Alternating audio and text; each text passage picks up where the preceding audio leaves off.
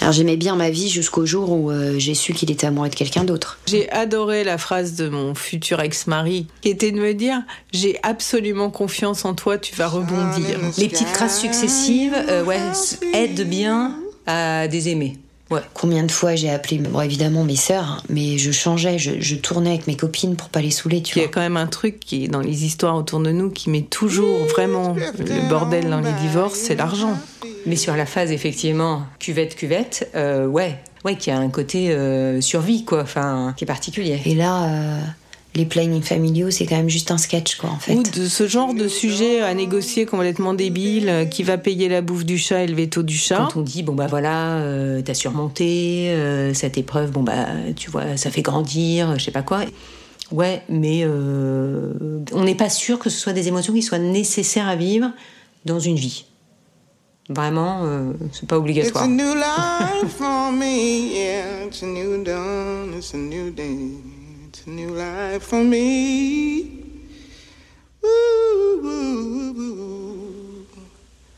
and I'm feeling good.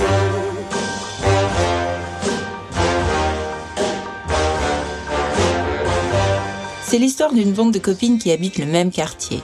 Des Parisiennes qui se retrouvent chaque matin au café après avoir déposé les enfants à l'école. Des mères de famille hyperactives qui jonglent entre le boulot, les enfants, le chat les réunions parents-prof, les conf calls qui s'éternisent et les compètes de natation le dimanche matin à la piscine de Sergi Pontoise. Et au milieu de tout ça, non seulement il y a les amis, mais il y a aussi les apéros. On a ça en commun avec mes copines. On aime rire, on aime lever nos verres, on aime la vie. Ah oui, j'oubliais, mes copines, elles ont toutes les trois traversé une sacrée période de merde qui s'appelle le divorce. Elles s'appellent Charlotte, Léa, Esther. Elles ont entre presque 40 ans et déjà 50. Elles sont drôles, intelligentes, bienveillantes, frivoles. Leurs histoires personnelles n'ont juste rien à voir. Mais j'y ai vu tellement de points communs. Alors que moi, mon couple semble tenir bon, j'ai assisté au cours de ces dernières années au tsunami qu'elles se sont pris en pleine tronche. Des divorces avec des larmes, des divorces crasses, des divorces de guerre de tranchées. Je les ai vus perdre pied, encaisser le énième coup bas, douter d'elles, se reconstruire et peu à peu renaître. Elles ont traversé ça ensemble comme des reines. Elles se sont serrées les coudes et moi, j'ai fait tout ce que je savais faire. Je leur ai tendu un micro. Je suis Jennifer Durand-Rénal, vous écoutez Just Divorced.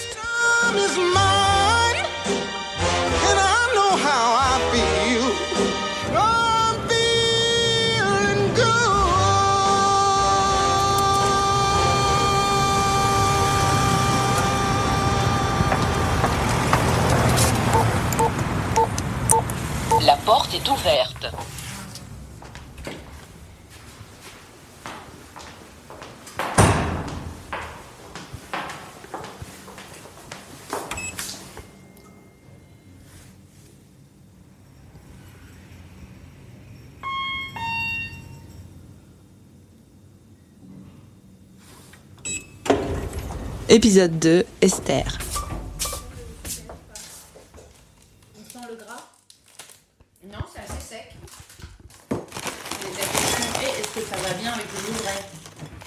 bah oui. Moi, je crois que tout va avec le Vouvray. Hein. De toute façon, le Vouvray, ça fait pas mal à la tête. Bon, non.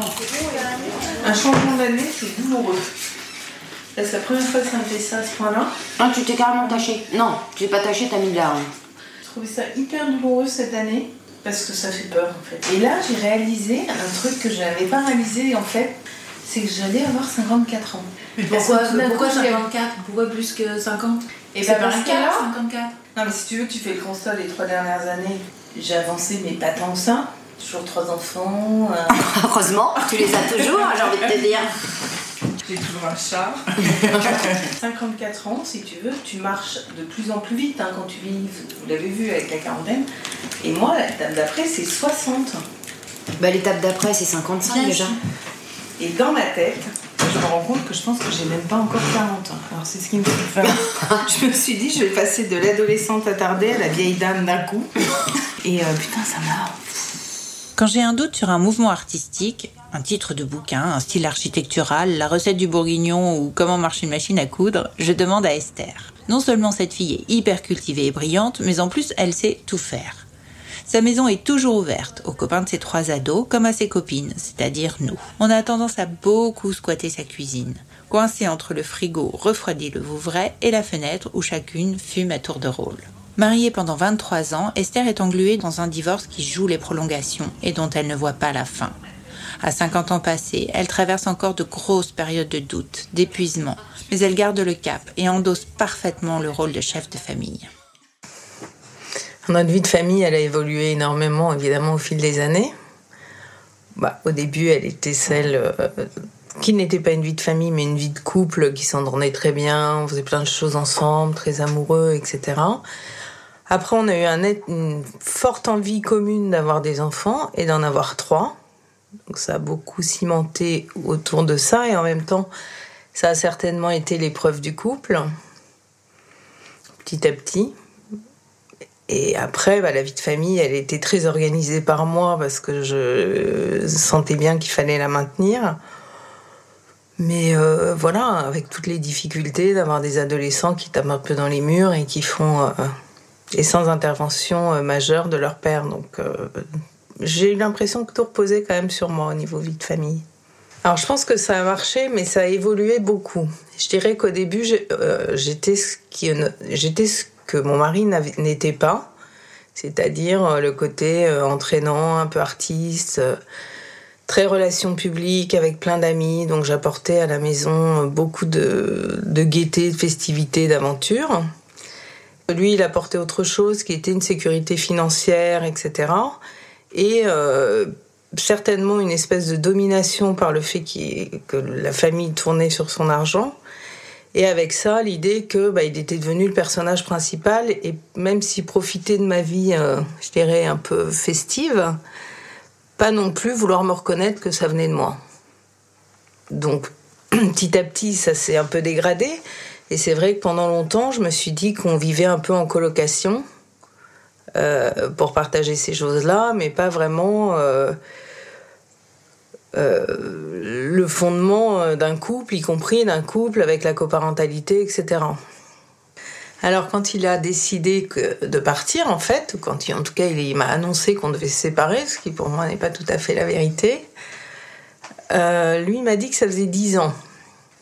Moi, je pense que ça faisait bien cinq ans que ça n'allait pas bien, que je sentais cette espèce de tous les jours de chronique de mort annoncée, où je pouvais, euh, j'obtenais des choses, mais enfin bon, il y avait plus d'affect, il y avait plus de relations complices il y avait une espèce de brèche qui était en train de se créer et que les enfants ayant peur du vide, ils se mettaient dedans.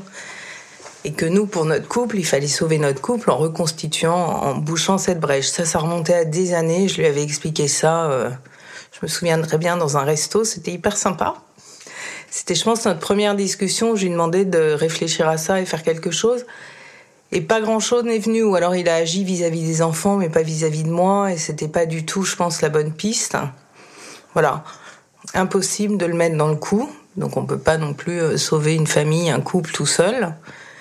Et donc je me suis plutôt cantonnée après à sauver ma famille et à protéger mes enfants de tout ça, même si évidemment euh, c'était quand même un peu hasardeux parce que ce déséquilibre, euh, ils le ressentent énormément.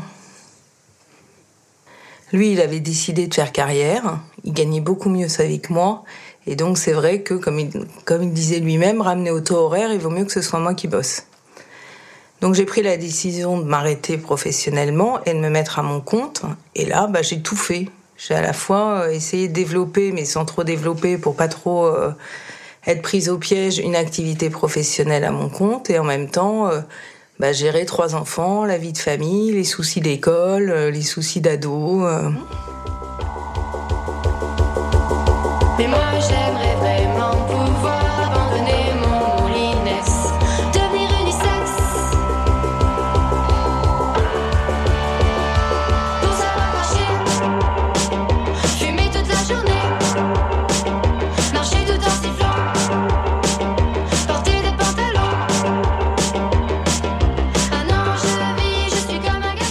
plus d'affection, il y a d'autres liens qui s'imposent et qui peuvent être assez tordus en fait. Donc moi, il a fallu que je me protège de ça. Parce qu'évidemment, on culpabilise toujours et en même temps, euh, faut trouver la vraie vérité, faut regarder ça avec un peu de distance pour sauver ses billes et pas se laisser euh, se laisser détruire parce qu'au final, quand un homme part, je pense qu'il y a toujours une période où il veut se donner les bonnes raisons de partir. Et comme c'est pas lui, sa crise d'ado de la cinquantaine, etc., qui peut être la bonne raison, c'est forcément que sa femme est nulle. Et donc il y a tout un cheminement pour arriver à se convaincre que sa femme est nulle et qu'on a raison, qui peut être extrêmement dégradant. Je l'ai ressenti déjà parce que de toute façon, même vis-à-vis des enfants, il ne me soutenait pas au niveau éducatif. Donc euh, évidemment, quand on a un ado qui fait, qui déconne pas mal, et etc., on est obligé d'avoir un soutien d'un père. Euh, même si moi j'ai pas été éduquée comme ça, venant d'un espèce de matriarcat, à un moment il faut dire tu verras ça avec ton père. Et ça, je pouvais pas vraiment le dire parce qu'à ce moment-là, j'avais plutôt des réponses genre mais t'as pas géré, non mais attends, tu fais encore des histoires, etc. Donc ça, ça a été une vraie faille parce que c'était, ça mettait en jeu les enfants. Après, euh, bah, je pense que déjà, euh, plus avoir de lien affectif et vivre en couple, c'est très déstabilisant. Et puis, euh, il y a eu un espèce de rationnement financier, parce que je pense qu'il préparait son départ depuis longtemps. Donc même s'il gagnait très bien sa vie, bah fallait faire avec ce que j'avais plus, enfin ce que je gagnais plus ce qu'il me donnait. Mais ça, ça m'a pas plus perturbé que ça sur l'instant. Et après, oui, il y a ce manque de complicité, c'est-à-dire qu'on sortait beaucoup, etc. Mais je pense que tout le monde autour de nous a vu qu'il n'y avait pas de complicité entre nous et qu'en fait, on était, euh, voilà, mari et femme, point, euh, presque un peu à l'ancienne, quoi. J'ai l'impression d'être au 19e siècle avec euh, Madame est sympa, elle organise des dîners, Monsieur ouvre le vin et et Madame, pour finir, intérêt à rester parce que de toute façon, sinon, elle aura plus de sous. Et donc, euh, c'est lui qui a pris la décision. Et qui me l'a annoncé en m'expliquant que il avait besoin de temps pour s'occuper de lui parce qu'il avait trop donné à la vie de famille et qu'il prenait la décision pour nous et que c'était la bonne décision parce qu'on n'était pas heureux. Là, il n'avait pas entièrement tort. de plus en plus petit bien que l'amour n'arrivera, jamais. Car l'amour, mon amour, ne veut pas nous aimer. Et qu'il avait besoin de temps pour s'occuper de lui et entamer sa vie suivante, qui serait celle qu'il mènerait. Euh, il m'avait dit qu'il pensait mourir à 60 ans et que donc euh, il lui restait euh, quelques années pour s'occuper de lui accessoirement pour s'occuper aussi d'une nana, mais ça, elle n'est toujours pas officielle. Et elle était déjà dans le tableau sans que je le sache, mais les enfants, eux, le savaient, puisqu'il y a un process assez efficace qui est de laisser traîner des SMS pour que l'information arrive aux oreilles de l'épouse de par le biais des enfants. Mais j'ai eu beau lui demander euh, s'il avait une relation, je lui ai demandé pendant deux ans, et il m'a toujours expliqué que il ne m'avait pas quitté pour une autre femme. Cela dit, je pense qu'elle n'aurait pas été dans le tableau il ne serait pas parti parce qu'il n'aurait pas aimé être sans filet. Alors on l'a annoncé euh, pas aux enfants en même temps et ça s'est produit de façon un peu bizarre. Et en fait, le second a entendu une conversation que nous avions. Il est entré dans la pièce et il nous a dit qu'il avait tout entendu et qu'il avait des questions à nous poser. Euh, le deuxième on lui a dit, parce qu'il euh, était en train de nous faire supporter une aventure euh, scolaire un peu compliquée. Donc euh, il fallait que je m'occupe de ça et il comprenait pas trop pourquoi son père ne s'en occupait pas et il a fallu qu'on lui dise à ce moment-là. Et la troisième, en fait, on lui a dit un peu plus tardivement, mais elle avait déjà été informée par un de ses frères qui avait pris les devants parce qu'il avait peur qu'elle culpabilise de la situation et il voulait lui en parler avant que nous, nous lui en parlions. Ce qui était assez bienveillant d'ailleurs. Alors la situation s'est actée d'une façon qui n'a pas été très simple ni très claire, j'ai trouvé. Il est parti habiter dans un appartement où il ne pouvait pas recevoir ses enfants. Mais lui demandait de venir un week-end sur deux dans le logement familial pour les, pour les voir. Et moi, à ce moment-là, il fallait que je m'en aille. Donc ça, ça a très peu duré parce que c'était absolument insupportable pour moi, ce qu'il n'arrivait pas à comprendre. Il voulait pas non plus que j'aille dans son studio puisqu'il avait besoin de son intimité. Moi, visiblement, j'en avais pas besoin parce que les mères sont polyvalentes et prêtes à tout, évidemment. Et donc, euh, voilà, donc à un moment, il est parti et bah, il s'est retrouvé comme un étudiant dans son studio d'étudiant à ramener ses chemises et voilà. Ah, bah, le pauvre chéri était dans un appartement loué par, euh, prêté par ses parents où il n'y avait pas de machine à laver. Donc, comme il payait la femme de ménage, il ramenait ses chemises à la maison. Mais ça, c'est des menus détails qui peuvent paraître extrêmement choquants, mais dont moi, je m'importais peu. Après tout, je pense que quand on, on peut finir une relation en s'accommodant de ce genre de détails un peu saugrenus, mais qui font partie pour finir d'une cohabitation qui perdure euh, assez lamentablement. Mais euh, il y a des choses beaucoup plus dures à encaisser qui sont le mensonge, la tromperie, etc. Je trouve qu'à partir du moment où on se quitte, on se doit au moins le respect et l'honnêteté et pas être capable d'assumer sa vie dehors, ses actes, etc. ou ses décisions. C'est plus compliqué à supporter. Alors la procédure de divorce a été entamée assez rapidement mais en fait, dès le premier jour où euh, on a parlé de séparation, enfin où lui m'a parlé de séparation, il m'a expliqué quelle serait la grille de sa proposition. Sa première proposition, elle portait sur un schéma assez classique qui était une pension alimentaire pour les enfants, pas extrêmement élevée vu ses revenus loin de là, une prestation compensatoire, et j'avais de toute façon des parts dans l'appartement familial.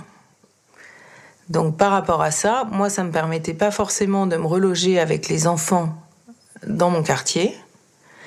Et euh, ça me protège pas du tout vis-à-vis de, du manque de cotisation de retraite et puis de la perspective difficile à 50 ans de retrouver un emploi dans ma branche. Donc, disons jusqu'à la majorité des enfants, enfin de la dernière, ça me protégeait à peu près, mais pas après. Donc ça c'était un peu compliqué de m'engager dans un avenir qui était comme ça, dans la mesure où lui c'était très confortable de son côté. Je prends le poisson rouge, tu gardes le bocal.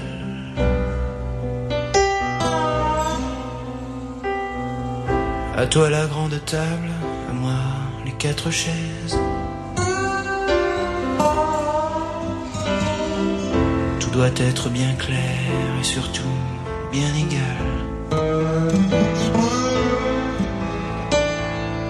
On partage les choses quand on partage plus les rêves. Donc ce déséquilibre, il a été pointé tout de suite par les avocats. De dire l'état de fait euh, au temps T du divorce, il est que d'un côté, le mari a une vie très confortable et de l'autre côté, la mère des enfants est en précarité relativement importante, à long terme, pas à court terme, mais à long terme. Et elle va avoir la charge des enfants euh, quasiment en permanence tout le temps. Donc il faut aménager ça. Et c'est au moment de l'aménagement où ça a été compliqué parce que je me suis rendu compte qu'il était d'une radinerie euh, absolument dingue et d'un manque de réalisme un manque de voilà de connaissance. Je pense pas que c'est de la connaissance. Je pense que son jugement était un peu faussé par sa radinerie sur les dépenses de la famille euh, au jour le jour. Enfin, une pingrerie euh, sur le mode de vie qu'on devrait avoir vu les revenus de la famille, mais qui a toujours été comme ça. Mais là, c'était vraiment montré au grand jour. Après, voilà, c'est un roi du tableau Excel, donc euh, j'ai eu des calculs de repas très définis sur le prix d'un rose beef pour 5, le prix du kilo de frites qui va avec et la boîte de carottes râpées pour un repas du dimanche qui s'élève donc à 5 euros par enfant.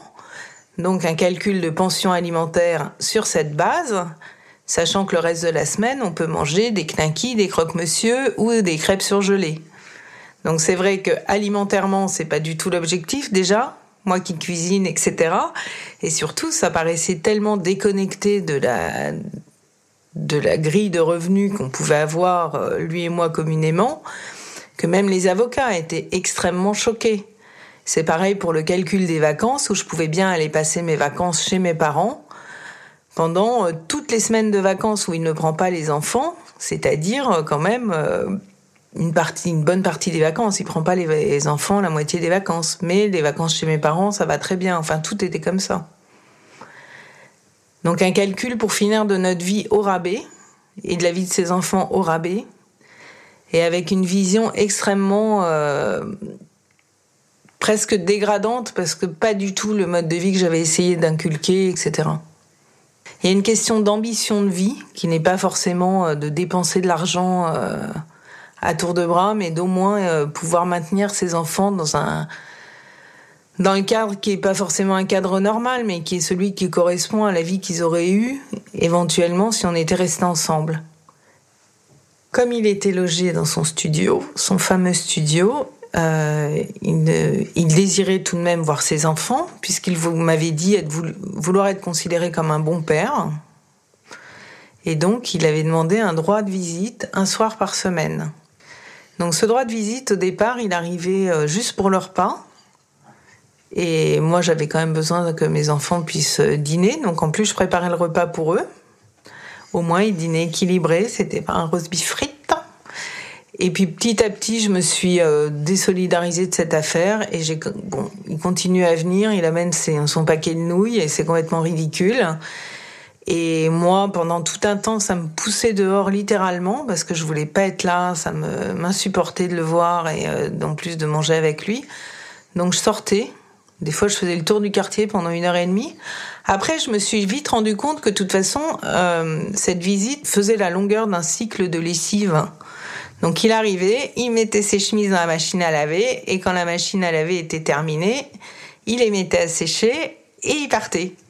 Donc ça a raccourci mes promenades nocturnes, c'était pas plus mal. Et maintenant, il vient. Alors moi, c'est un jour où je me suis trouvé une activité, puis les jours où j'ai pas envie d'y aller, ben je m'impose et je mange ses nouilles. Mais ça reste bizarre.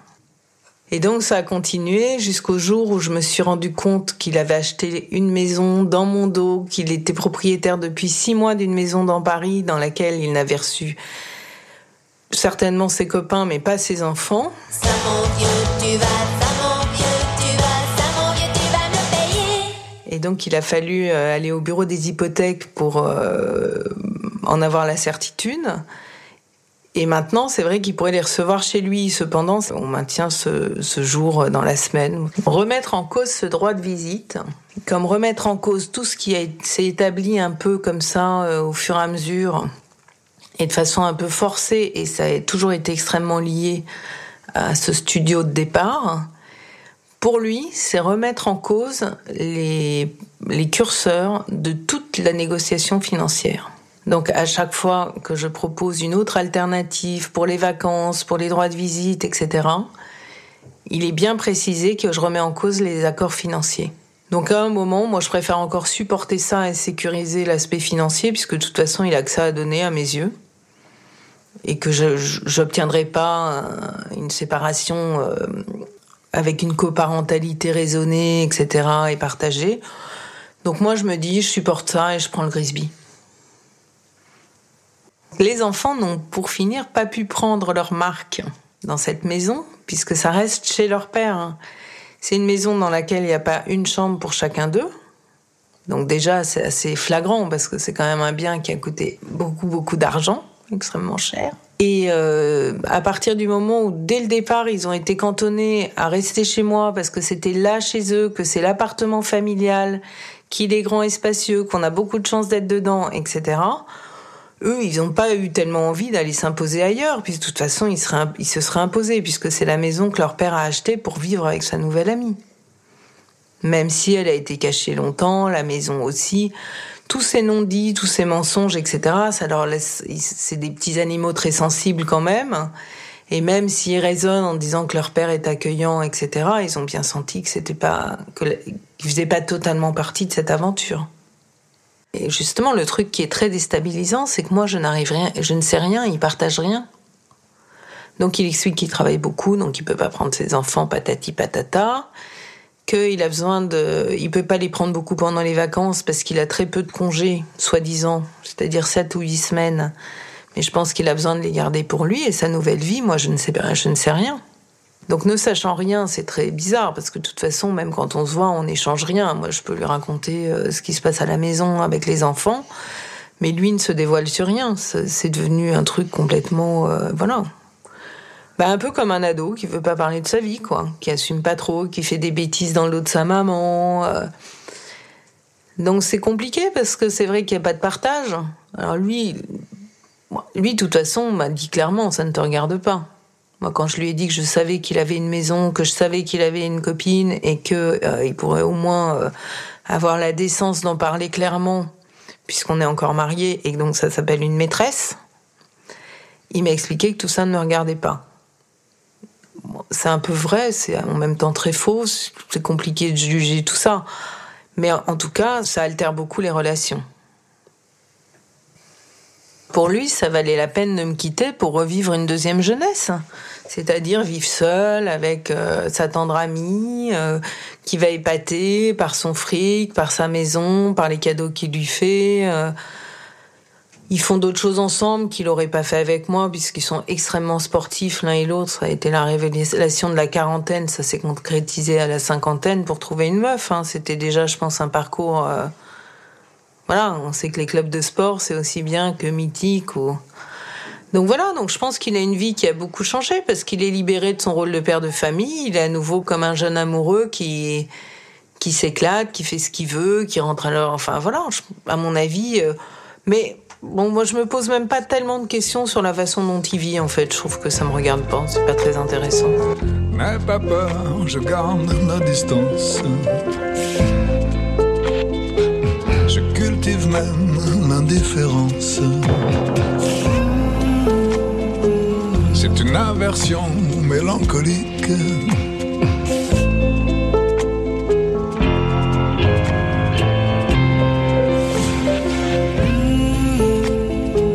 Une aversion mélancolique.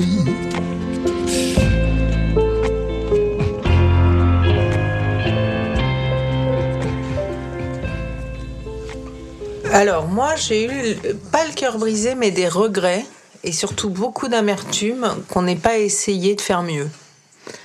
Qu'on en soit arrivé là et qu'on n'ait pas essayé de- d'être plus euh, d'être plus intelligent, d'être plus à propos, d'être plus engagé, d'être plus militant sur l'histoire de notre couple et d'en être arrivé là. Donc moi j'ai eu de la rancœur de pas avoir été que bah voilà qu'il n'ait pas collaboré dans cette histoire.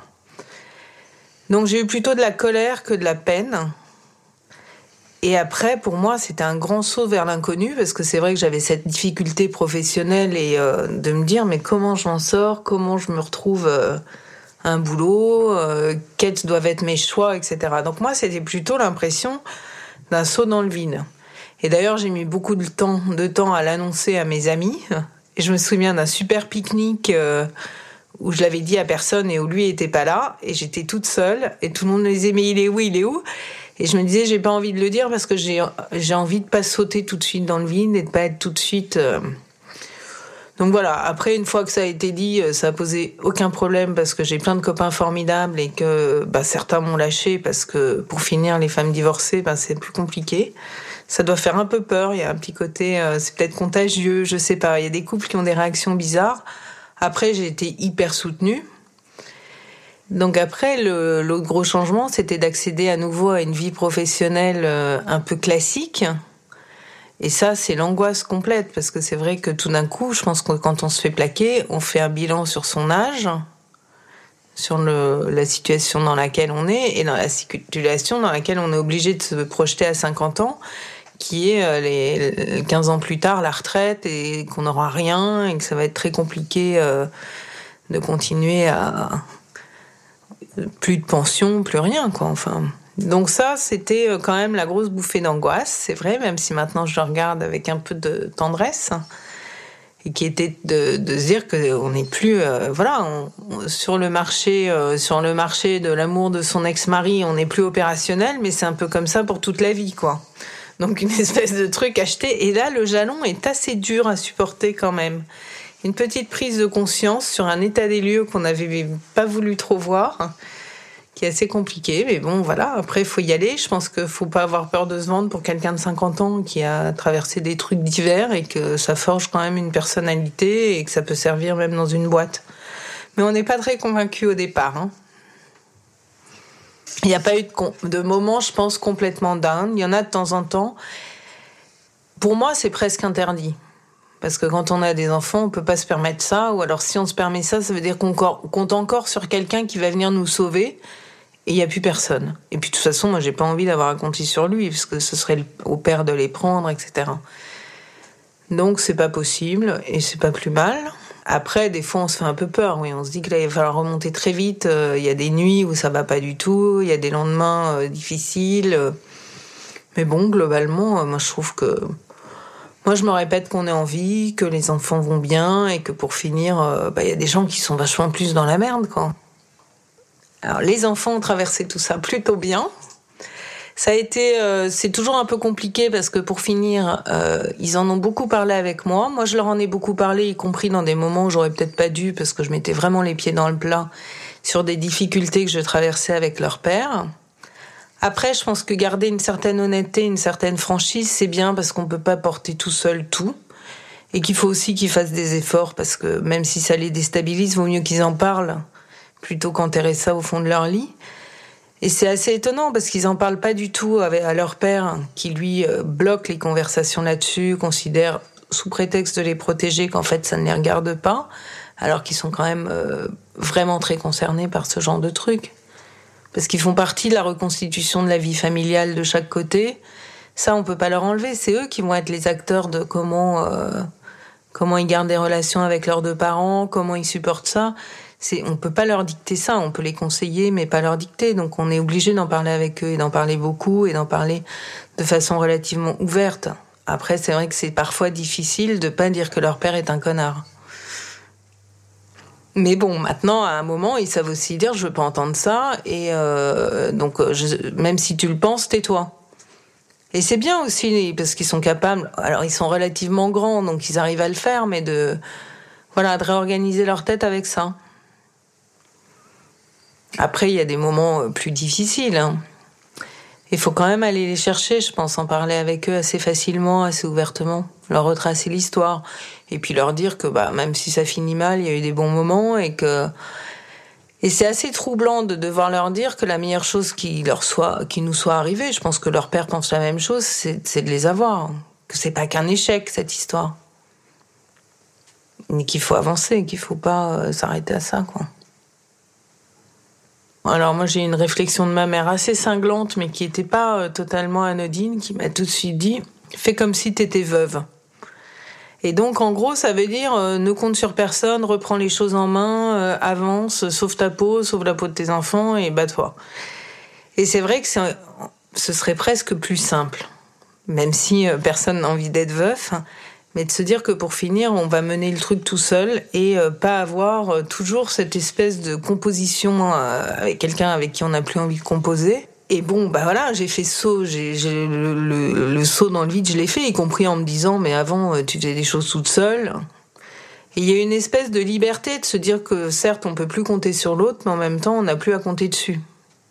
Donc les choses, voilà, on peut s'en prendre qu'à soi et euh, il suffit d'avancer.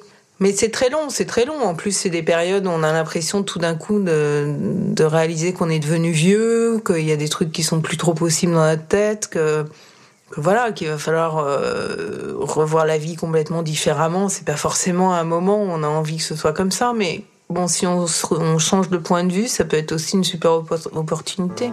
Je pars, je pars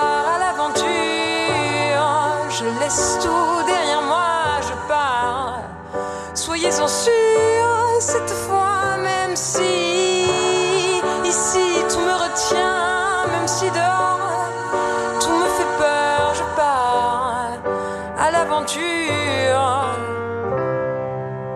Au moment de la séparation, c'était assez drôle parce que moi j'ai très vite posé la question de comment je m'en sortais moi avec ma petite ma petite activité professionnelle, etc.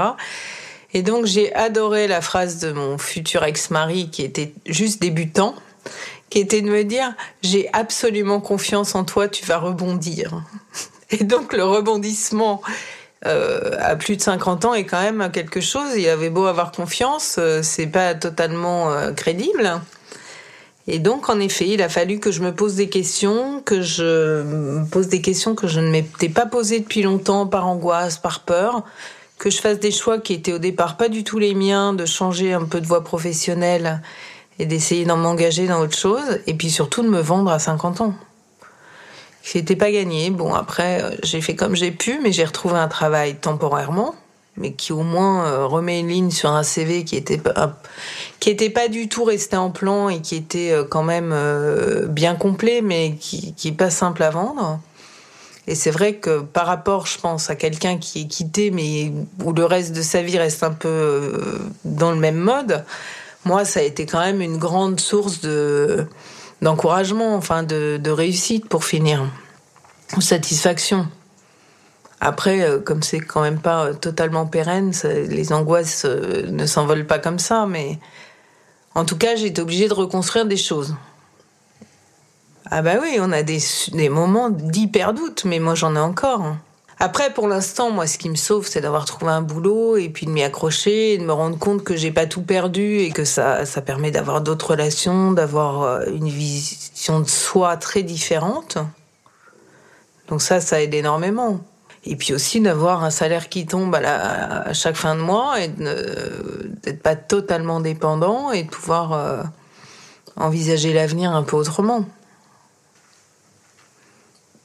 Puis de rencontrer, oui, de se remettre dans un autre contexte de vie, ça, change tout. Évidemment, euh, ça a beaucoup chamboulé notre vie de famille.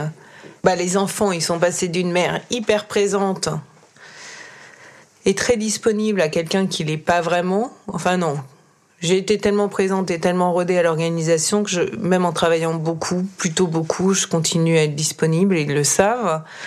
Mais par contre, ils savent que maintenant c'est euh, plus ponctuel, donc il faut que ce soit des, des moments choisis. Ce qui est assez intéressant, c'est qu'ils sont en train de réaliser comme ça leur a, avec ce changement, comme c'était important que je sois là. Même si leur père explique que non, qu'en fait pour moi c'était un truc de cossarde, etc. Là maintenant, ils réalisent que c'était beaucoup de boulot, c'était beaucoup de présence, c'était un engagement que je le regrette pas, mais que bon, voilà, il faut que moi je ils deviennent conscients en fait de ce qui a été fait alors que ça leur paraissait assez naturel.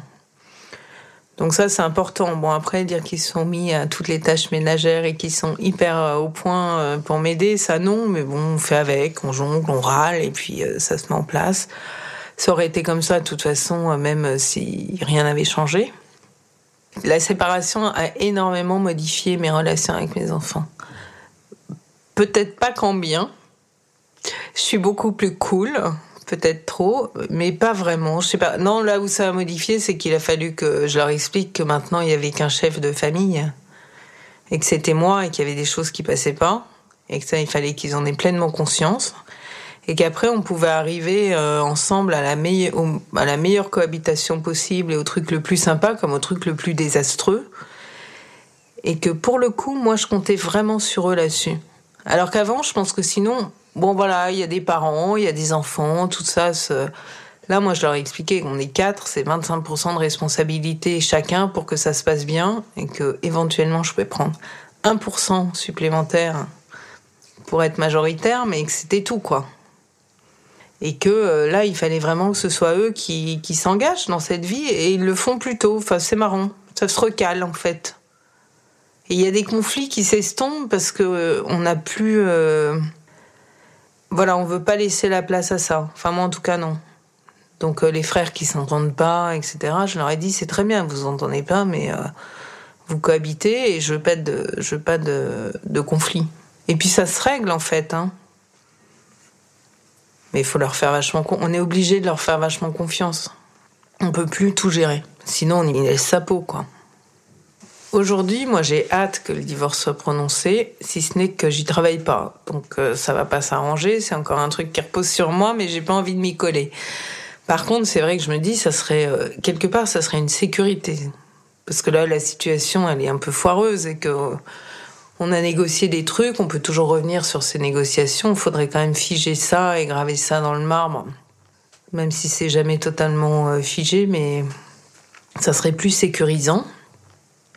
Et il n'est pas prononcé parce qu'on a beaucoup traîné sur divers arguments, dont le calcul du prix d'un repas, qui a pris quand même beaucoup de séances d'avocats pour savoir si t'étais 5 euros ou 6 euros, sachant qu'un avocat est payé 300 euros de l'heure et dans une séance, il y a deux avocats. ou de ce genre de sujet à négocier complètement débile, euh, qui va payer la bouffe du chat et le veto du chat.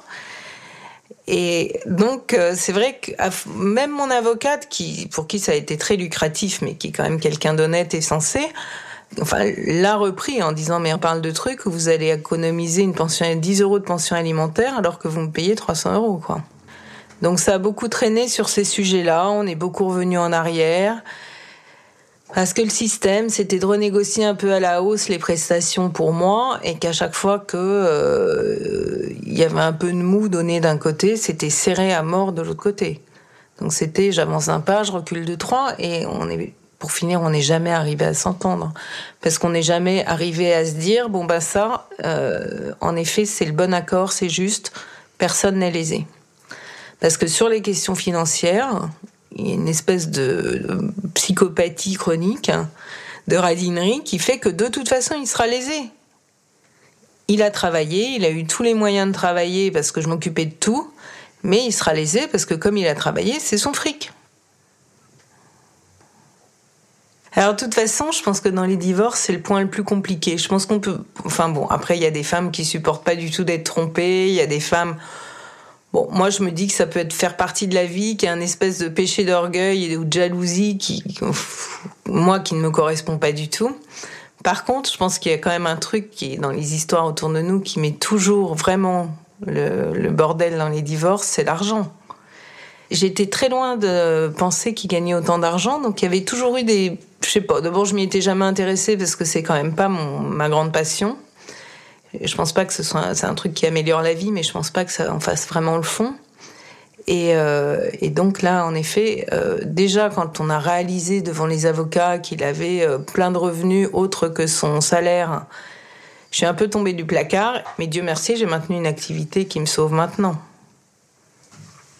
Au bout de trois ans, la situation, elle est à la fois d'un côté, elle est assez confortable parce que bon, on s'entend pas, on n'a pas envie de se voir, mais on cohabite vaguement. euh, moi, je suis arrivée à stabiliser plus ou moins une vie de famille, enfin de cocon familial avec mes enfants, et puis lui il gravite autour. Bon, euh, si on évite de penser à tous les griefs, ça pourrait rester comme ça des années. C'est pas très, très satisfaisant parce que malgré tout, euh, moi je me dis plus on attend pire c'est, et puis on sait jamais quel vent peut se retourner contre moi sur une décision, sur une influence, euh, il pourrait tout à fait euh, changer totalement les accords. Donc il faut que j'active euh, cette question de divorce et que je m'y mette vraiment. Mais là, je reconnais d'être un peu dans, dans une une impasse d'action. J'arrive plus à m'y mettre, j'arrive plus à y réfléchir. Je voudrais qu'on me foute la paix avec ça. Ça a remué quand même beaucoup de saleté parce que quand on commence à faire le déroulé de sa vie devant les avocats, bah, on voit qu'on est on n'est pas d'accord, ça c'est normal. Mais il y a quand même toujours ce truc que pour justifier qu'on n'est pas d'accord, on est un peu obligé de, se, mettre l'autre le nez dans, dans des trucs pas très sympas, quoi. Donc à un moment, on se dit, euh, on pourrait passer à autre chose, quoi. Mais bon, faut finaliser. Ça, faut finaliser. C'est ma, c'est mon objectif euh, du premier trimestre.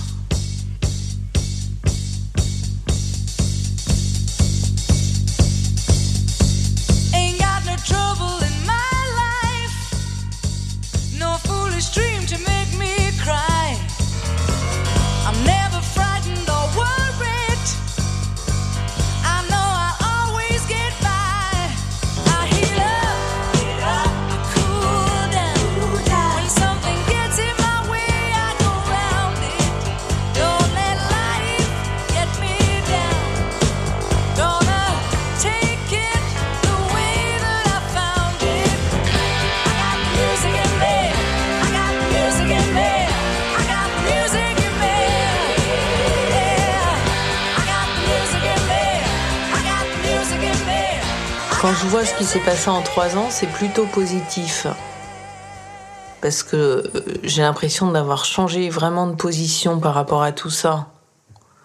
Et de m'être réassurée sur plein de choses où j'avais un peu perdu pied. Après, moi, je voudrais avoir une situation professionnelle un peu plus stable, parce que ça, c'est le gage de la sécurité dans notre monde actuel, on n'a pas le choix. Après, pour le reste, je pense qu'il faut essayer de pas trop flipper et puis vivre au jour le jour en se disant euh, tous les soirs que bah, euh, ça s'est pas trop mal passé et que demain ça sera peut-être aussi bien, voire mieux. Et puis bah, on fait des conneries, il y a des trucs qu'on se lourde, ben faut voilà, là faut les assumer tout seul, mais bon. Pour finir, c'est pas très différent de la vie euh, quand on n'est plus en, parfaite symbiose avec son époux et où je pense qu'il y a un âge, les couples qui durent comme ça, fusionnels à deux, on peut compter l'un sur l'autre 100%, c'est à un certain âge, ça devient rare. Donc voilà.